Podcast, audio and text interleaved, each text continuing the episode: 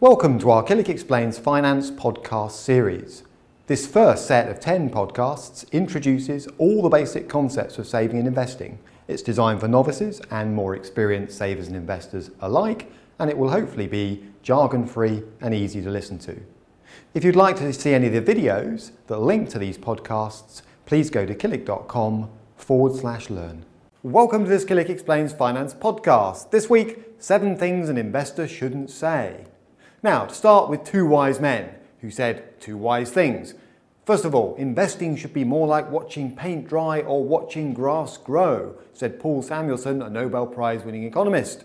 The second wise man said the capricious and irrational behavior of stocks makes investors behave irrationally themselves. That was Warren Buffett, US billionaire investor. So, what are they both talking about? If you combine this together, you conclude that investors need to be certain things logical, rational, consistent, basically a bit boring.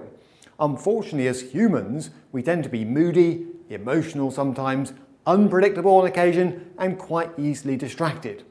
So, examples of things that emotional, irrational, unpredictable human beings say that are not helpful in investing.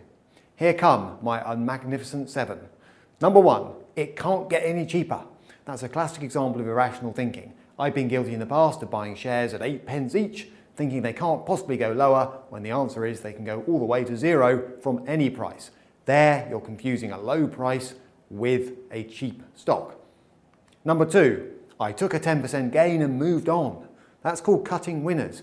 A systematic approach is great, but not if you're locked into it. So by all means have a plan, but if there's clearly momentum behind a particular stock, don't necessarily lock yourself in taking 10% off the table when you might be able to make 10 times that.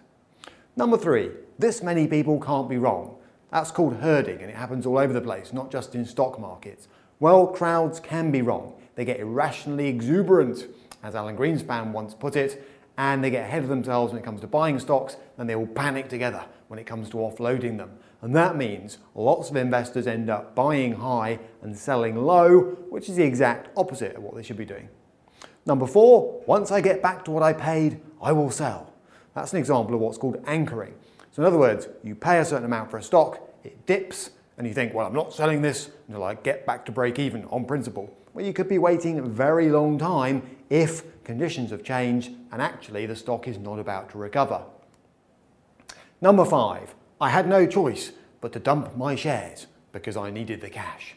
That is poor planning. You don't want to put yourself in a position where you have to liquidate good shares just to meet an emergency, being made redundant, illness, or fixing a leaky roof. Shares are a long-term investment. You shouldn't be pulling money out of the equity market to meet very short-term requirements. That's why we recommend you set up a rainy day fund in cash or close to cash to cater for those circumstances.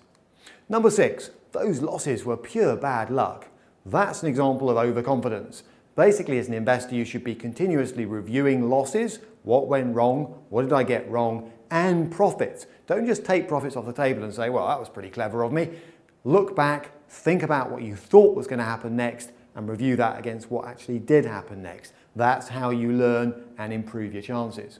And number seven, I will sit in cash until the market picks up.